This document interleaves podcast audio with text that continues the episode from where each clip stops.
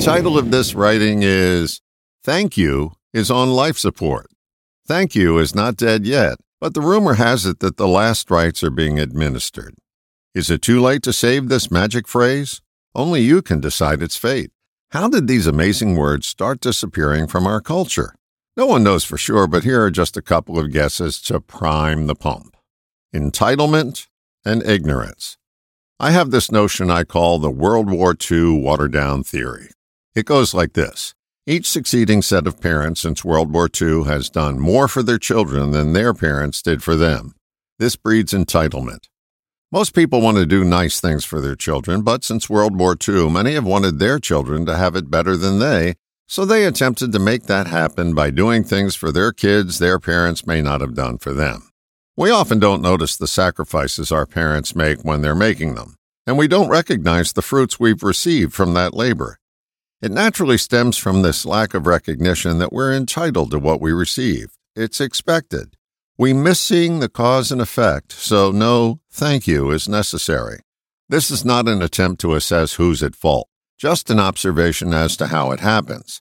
Some people just lack social graces. Again, it goes back to their conditioning. For example, if someone sends you a birthday gift and you weren't trained to say thank you, you don't realize how your ignorance has caused harm.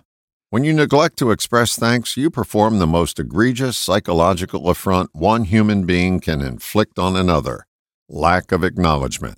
You can prove how important acknowledgement is by noticing your reaction the next time this happens.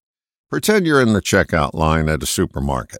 The checker is engaged in conversation with the person bagging your groceries and doesn't greet you or have any interaction with you the whole time they're scanning your order, except announcing the total of your purchase and a perfunctory, have a nice day at the end. I hate that, is a common response. What's so important about wanting a total stranger to pay attention to you? The human need to be acknowledged. Many are ignorant of this basic human need.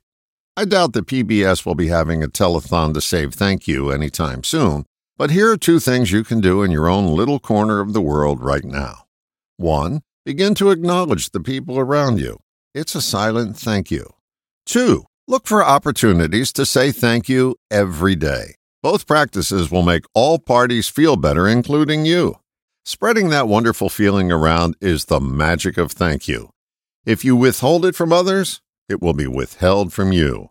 Simply put, it's in your best interest to save. Thank you.